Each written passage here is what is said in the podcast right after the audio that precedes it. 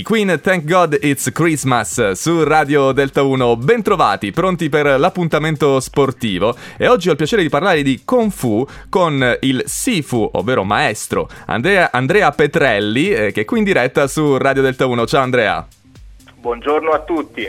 Allora, tu sei maestro di Kung Fu nello stile Wing Chun e anche di difesa personale Krav Maga. Oggi vorremmo capire meglio un pochettino eh, la prima delle discipline di cui eh, sei maestro, anche perché eh, su, sulla pagina Facebook eh, Niwakai, eh, sono andato a vedere la definizione molto interessante, la giusta sintesi tra discipline, allenamento, benessere e meditazione. Benessere e meditazione già mi suscita un po' di curiosità, in che senso?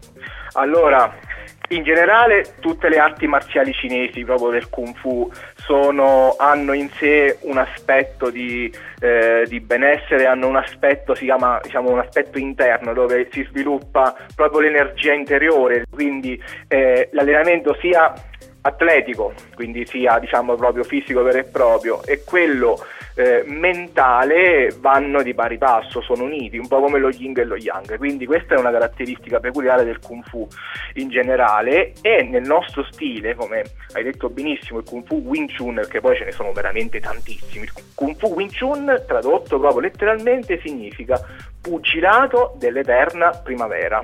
Poi i nomi sono abbastanza caratteristici, ma sono ben studiati. Ecco, pugilato perché si utilizzano principalmente le, le, le, gli arti superiori, le braccia, e mm, l'eterna primavera sta ad indicare l'eterno rinnovamento dell'uomo che continuamente cambia, quindi fa un riferimento alla natura e questo è, è, è, la vita, ecco perché possiamo dire che Kung Fu è vita, proprio per questo punto di vista. Le botte, chiamiamole così in maniera molto semplificata, sono solo un aspetto esteriore, sono solo la punta degli iceberg, ma dietro c'è tutto un mondo.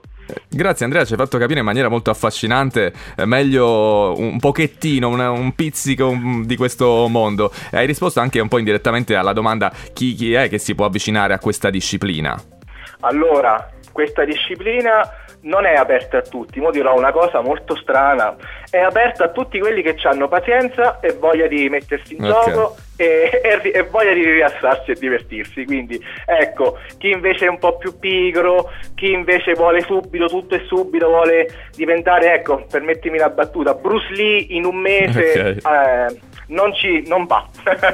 Bene, ecco, bene. Potenzialmente tutti possono farlo, bambini, adulti, ragazzi di qualsiasi età. Il nostro maestro, il maestro fondatore famosissimo, maestro Ip Man, hanno fatto anche tanti film, ormai è diventato famoso per questo, e, fino, anche i figli fino a 90 anni continuavano a insegnare, a 95, quindi ecco, c'è tutto un perché, ecco, di, se si arriva a quell'età per continuare a praticare. Hai fatto bene a dirlo. Andrea, dove vi allenate? Allora, noi ci alleniamo al palazzetto dello sport di Pizzoli e ci alleniamo lunedì e mercoledì dalle, dalle 7 al, alle 8 di sera. Perfetto, allora eh, grazie mille a Andrea Petrelli, maestro di Kung Fu e di difesa personale che è stato qui in diretta su Radio Delta 1, nonché autore del libro Il lupo e il dragone per scoprire meglio anche un pochettino, eh, un po' di più di quello che ci siamo detti di questo mondo e quindi anche eh, della palestra Niwakai. Grazie mille Andrea.